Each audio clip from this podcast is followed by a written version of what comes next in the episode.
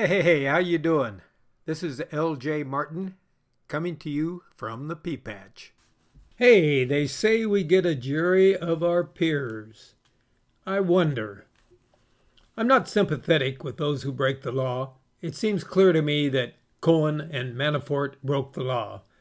Of course, well before they were involved in Trump's campaign. But that's neither here nor there. I'm sure the judges are predominantly libs.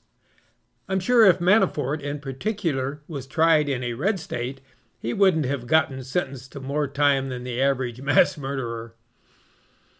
What does concern me is that they are all tried in Washington, D.C.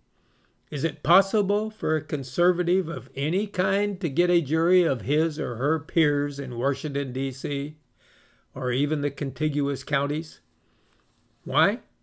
The area is predominantly liberal, full of federal employees who disdain any conservative, particularly conservative politicians who don't embrace our huge government and consequently their bloated salaries.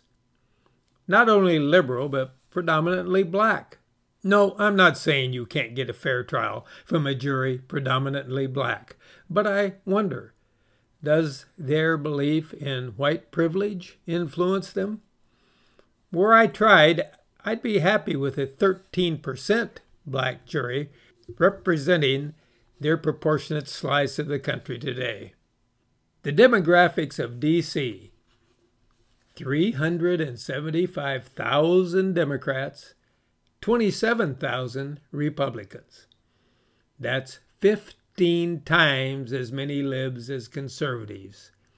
A jury of your peers is a laugh. And guess what? Our colleges and universities are just as skewed. Do you think conservatism has a chance in today's hallowed, or should I say harrowing, halls of so called higher education? The Washington Post recently had a poll that said there are 12 times as many lib professors in our colleges and universities than conservatives. Easy to see why. You get your check no matter your performance. And with tenure, you have to be caught on camera molesting a five year old to get canned. Conservatives, I guess, would rather compete in the marketplace. Just this week, in my own nearest town, a university town, a young woman, Taylor Powell, small, thin, and svelte, had a table set up on the campus of the University of Montana to sign up members in Turning Point, a conservative organization made up mostly of college students. It was reported in the newspaper that a professor accosted her verbally and then encouraged students to do the same. They repeatedly used the F word and berated her as she was from North Dakota, a red state. So's Montana. Upon learning of the affront, here's the letter I wrote to both the local newspaper and the university. Why was she attacked? Well, for one reason, she's had a sign on her table that said, Big government sucks. Okay, here's my letter. To say that I'm incensed that a student can be mistreated in a public university, as has been reportedly done to Taylor Powell, is an understatement.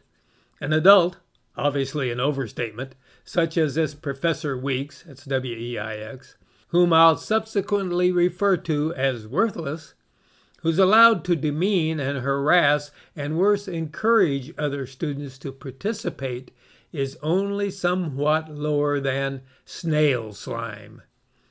If the U doesn't put worthless Weix out with the trash, it only proves that our so called institution of higher learning has lowered itself to the same scumbag level.